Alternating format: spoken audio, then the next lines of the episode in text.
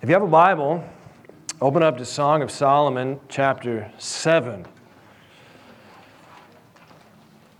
Today, we're going to finish up this series about Song of Solomon. If you haven't been here, don't worry about it. I'll make it all make sense.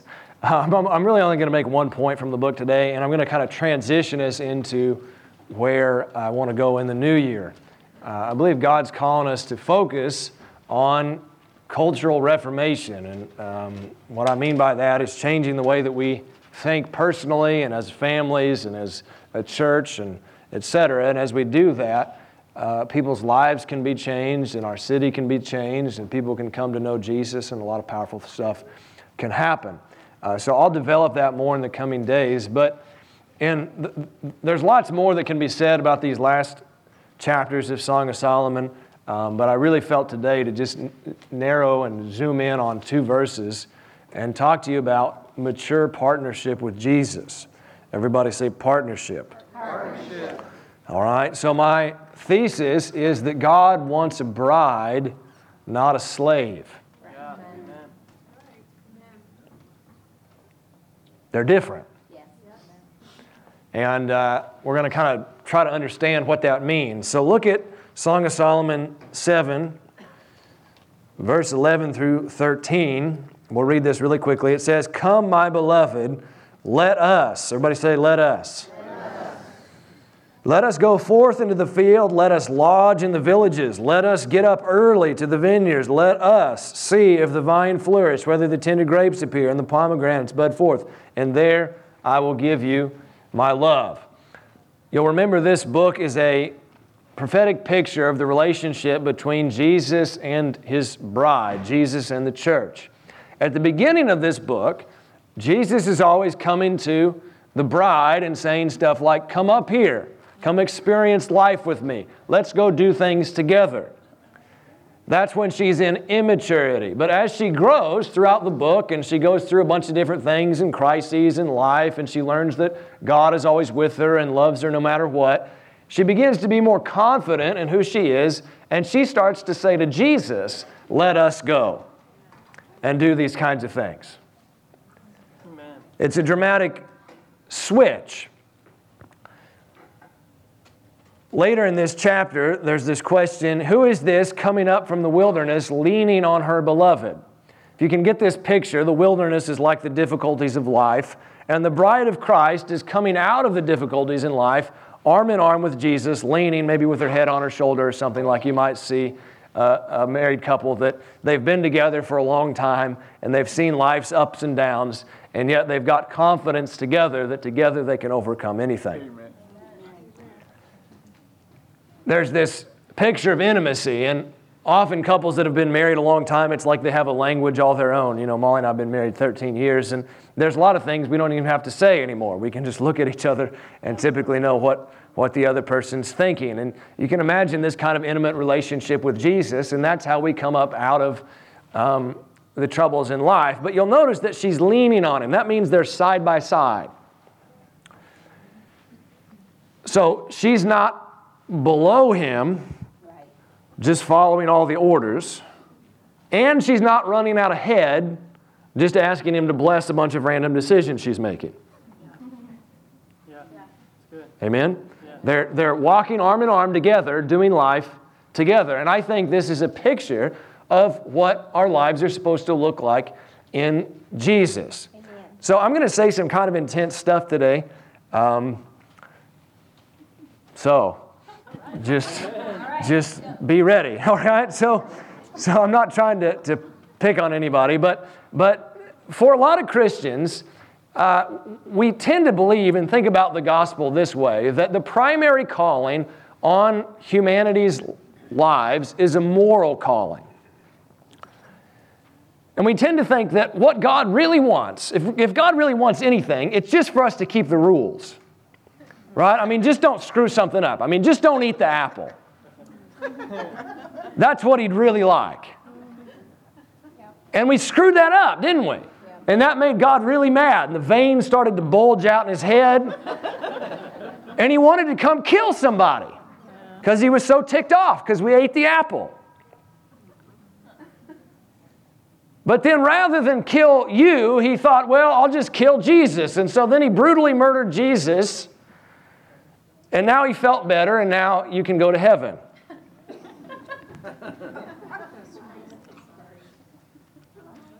All right, now that's a bit of a caricature. But for many people, if you, if you think about the gospel in terms of morality, it's, it's God wanted you to live right, you screwed up, Jesus died, now you're okay. There's some truth to that. But it's not the whole truth. And in fact, I think it's reductionary, meaning it reduces what Jesus did to something that's, that's less than what he actually meant to accomplish. So I'm going to try to explain to you what I think he actually meant to accomplish a little bit later. I want to talk to you today just about God's original intent in creating humanity. And we're going to go back to Genesis in just a moment. But before we do that, I want to give a quick disclaimer. We are into morality here, all right? Uh, we believe in living a moral lifestyle. I, I feel like it's silly to make that disclaimer but when you preach grace the way I do, sometimes people are like, "Well, you're just trying to get people to sin." No. Titus 2:11 says the grace of God will teach you to live holy. Amen. All right? So, grace, if it's preached correctly and believed correctly. Now, you can take some of the stuff I say and go do something crazy. But grace, when it's properly understood, causes you to live holy. But my contention is that being moral isn't the highest calling on your life. Now, be moral. Your, your calling contains a moral calling, certainly. God's moral, right? Thank God. And so we want to be moral. I mean, Molly and I live our lives. I mean, we, we, if you know us, we're not, you know, we try to live holy, all right? okay, but that's not the, the highest calling. Let's go back and look at Genesis and see uh, what God actually said when He created humanity. Go to Genesis 2. I want to I want to kind of do this a little bit backwards. Genesis 2, we're going to read verses 18 through 20.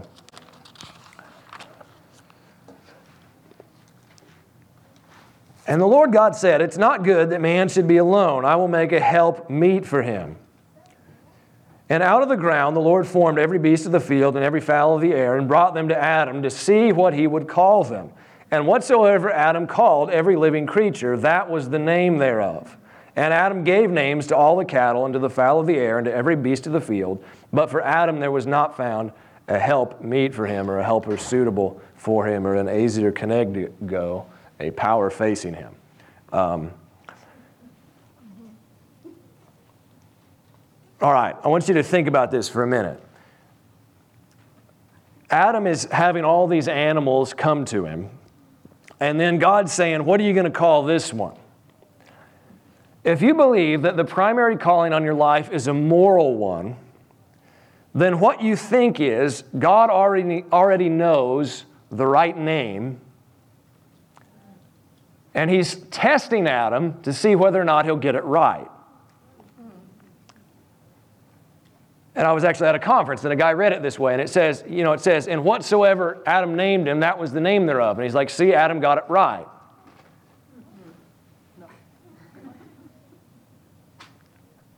Go back to Genesis 126.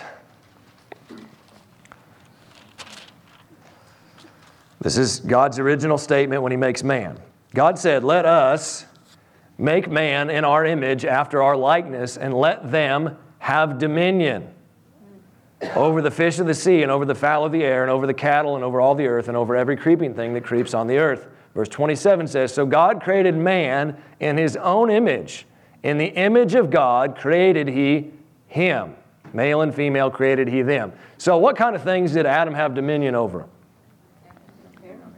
Everything on the earth. Does that include animals? Yeah. All right, so think about this. God, in eternity past, He's looking, Father, Son, Holy Spirit, and He's thinking, I'm going to create a, a race of people that are like me. Amen. Now, one of the things that is about God is that He's in charge of a bunch of stuff. How many of you know God's in charge of a bunch of stuff? I wouldn't want to be God, all right? God's in charge of a bunch of stuff. He says, I'm going to create a race of beings and they're going to be like me. I'm going to create them in my image, in my likeness. What's that mean? Well, one of the things it means is they're going to be in charge of some stuff. What kind of stuff? Well, like planet Earth, like the animals and the plants and all the stuff. Somebody said, Why is the Earth so messed up? Well, who's in charge?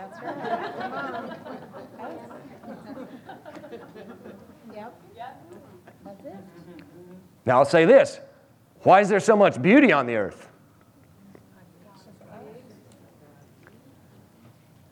Every good and perfect gift does come from above, right? But are people capable of creating something genuinely beautiful? Yes. Sure, they are. Why? Because they're made in God's image. Now look back at Genesis 2. verse 19, it says, Out of the ground the Lord formed every beast of the field and every fowl of the air. Where did, where did we just read that? We just read that in 126, right? He, brought, he made these things, then he brought them to Adam to see what he would call them. Why does God bring the animals to Adam to see what he would name them? Because he's already given Adam charge over the animals. Because it's Adam's job. That's pretty simple, right? Why, does, why does God bring him to Adam? It's, it's genuine to see what Adam's going to do. And Adam could name him whatever he wanted. Yeah. Here's a really scary thought there was no right answer.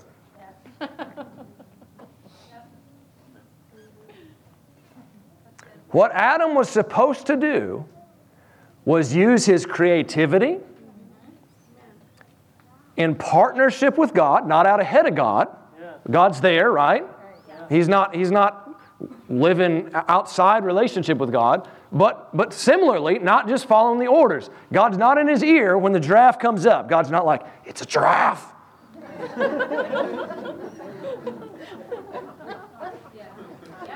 He's not. He's expecting Adam out of, out of relationship and out of recognition of who he is as an as a image bearer yes. to use his creativity and his uniqueness to name these animals.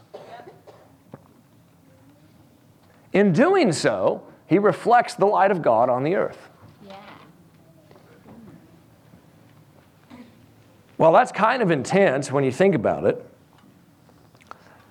What my belief is, is that God's desire for humanity is that we would reflect His glory on the earth by using our authority, creativity, and uniqueness to partner with Him in forming order out of chaos.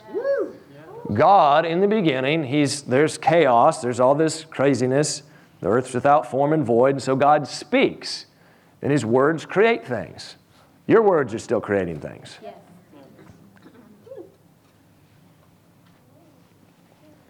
This, I think, is the high calling. Certainly, we want to be moral, but the high calling is to be like God and use your creativity to bring heaven to earth. Yes. Amen. Now, get this. How do you do that? You do it, you do it not in isolation from God. We're not saying God's a, a like deist thing. Deist thinks that God creates the earth and then he just leaves and then we're just, you know, do whatever. No, God's there with us. We have relationship with God. But in that place of intimacy, I'd encourage you, if you weren't here on, on December 23rd, go back and listen to my message about dreams that plays into this. Out of intimacy with God, dreams are birthed. And those dreams are containers of heaven on earth. That's how it works.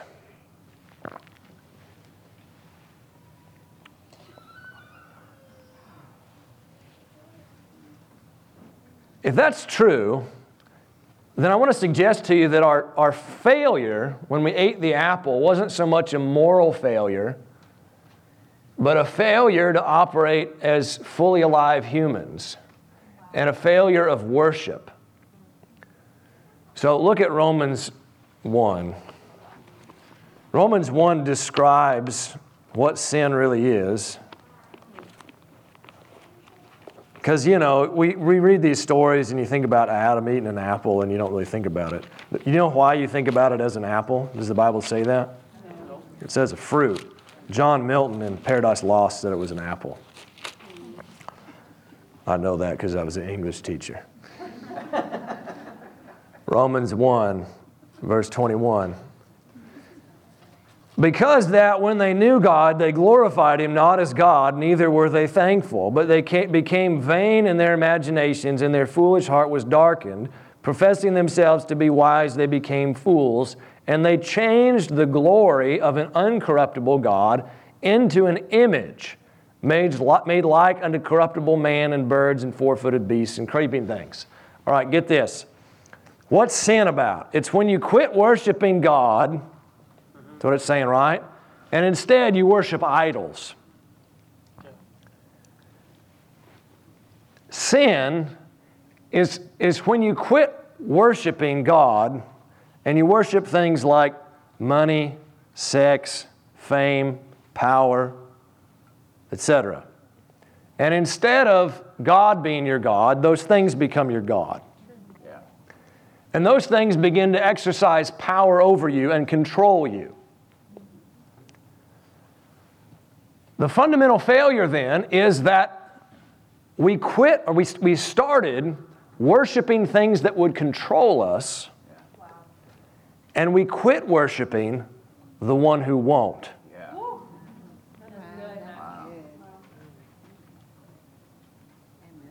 That's about as good a thing as I've ever said to you.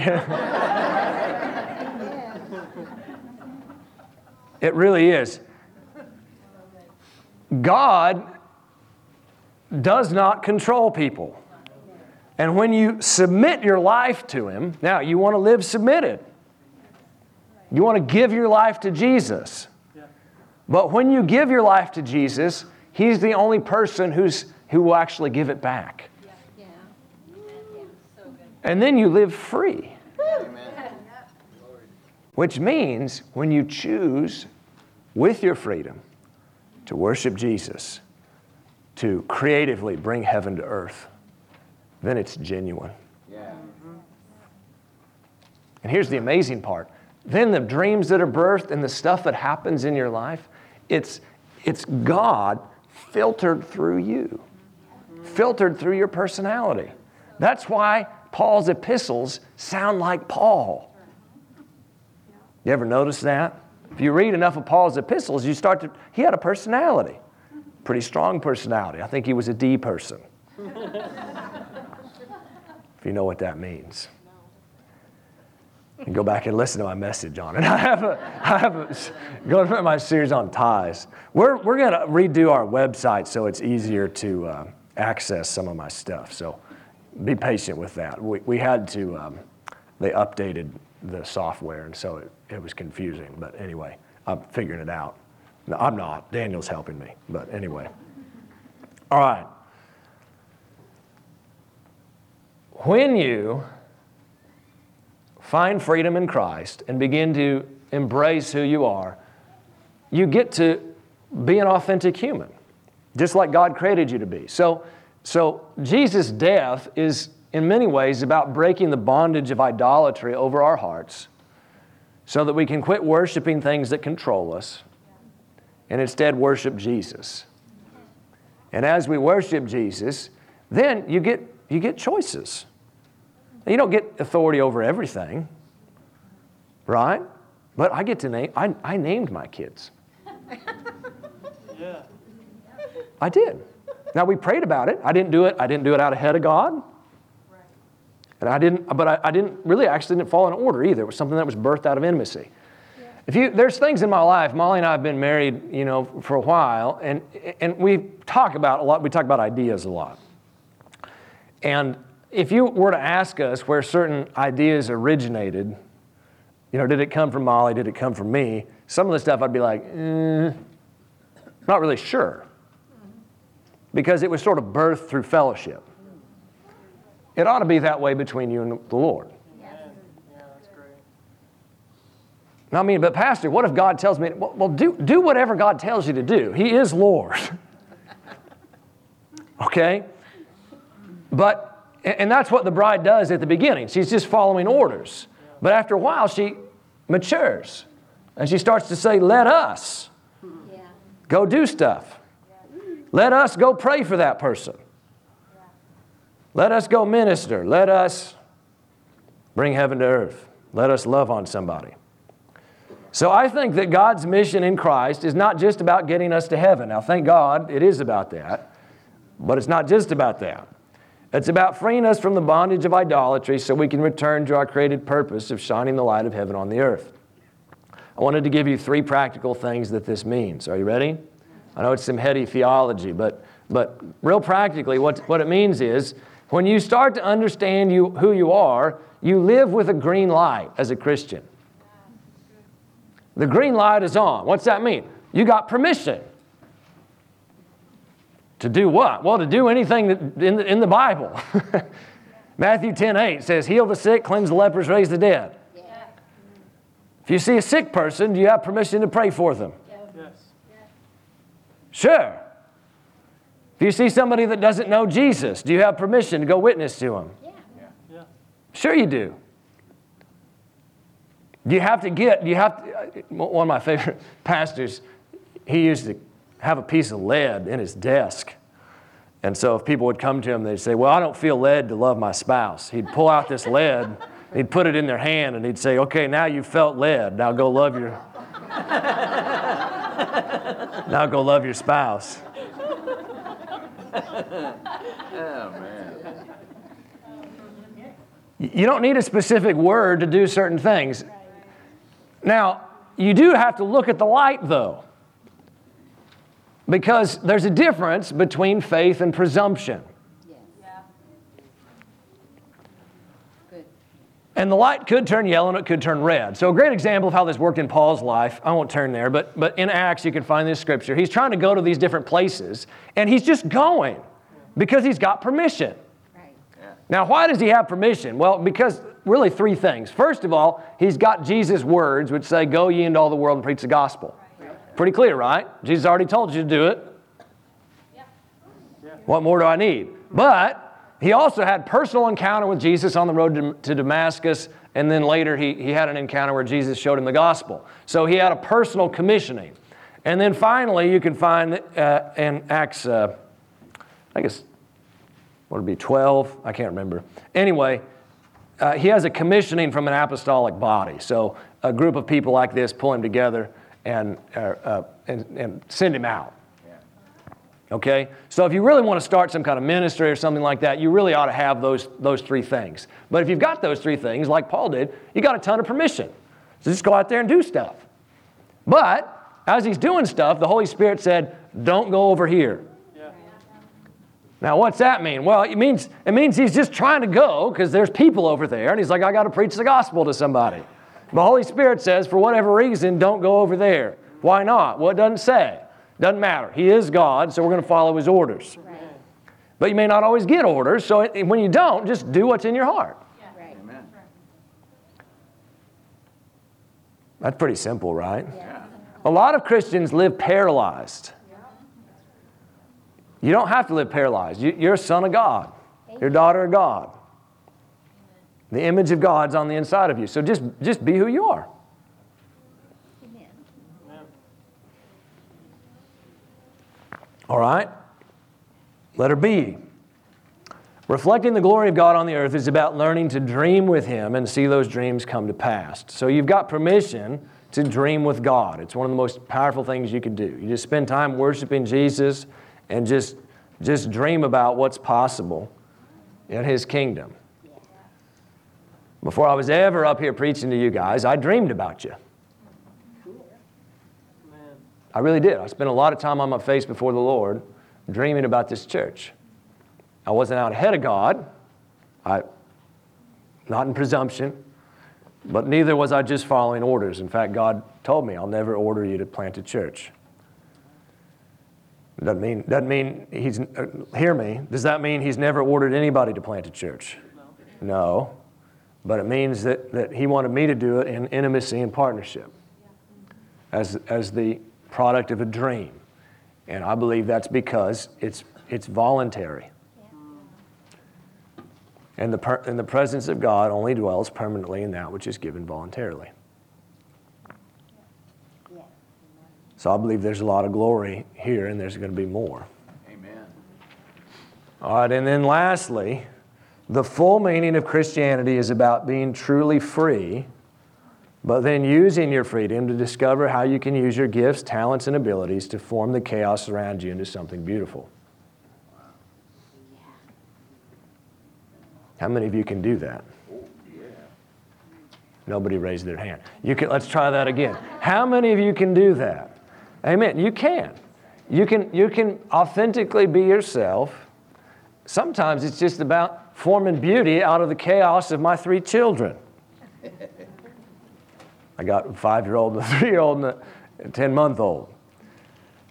But when I do that and I, and I enjoy life, that's, that's my purpose as a human. It's being fully alive. God wants a bride, not a slave. You know, I like my wife to have opinions. All the, all the men? Yes. Do you like your wife to have opinions? Oh, yeah. You do. Now, sometimes you might think you don't, but if she just, if she just did everything you wanted, first of all, it wouldn't be an authentic relationship. And second of all, you'd be really bored. You would be. Some of you don't believe me. Let's all stand up.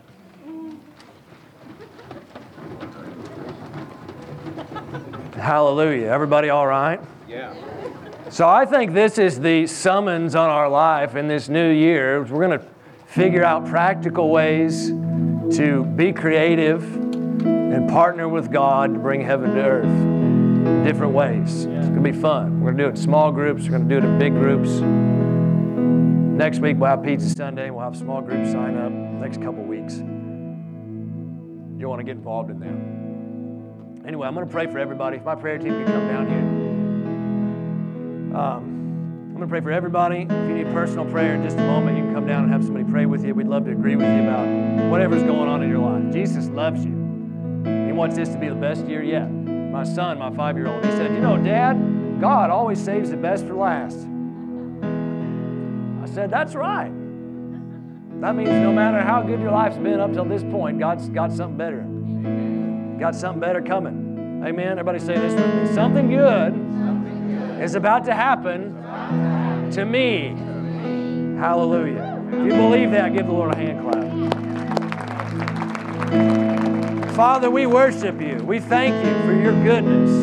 We thank you that you are not an authoritarian dictator, but that you're also not an absentee dad. And that you live with us every day, and that in intimacy and fellowship with you, we get to partner with you to use our uniqueness and creativity to bring heaven to earth.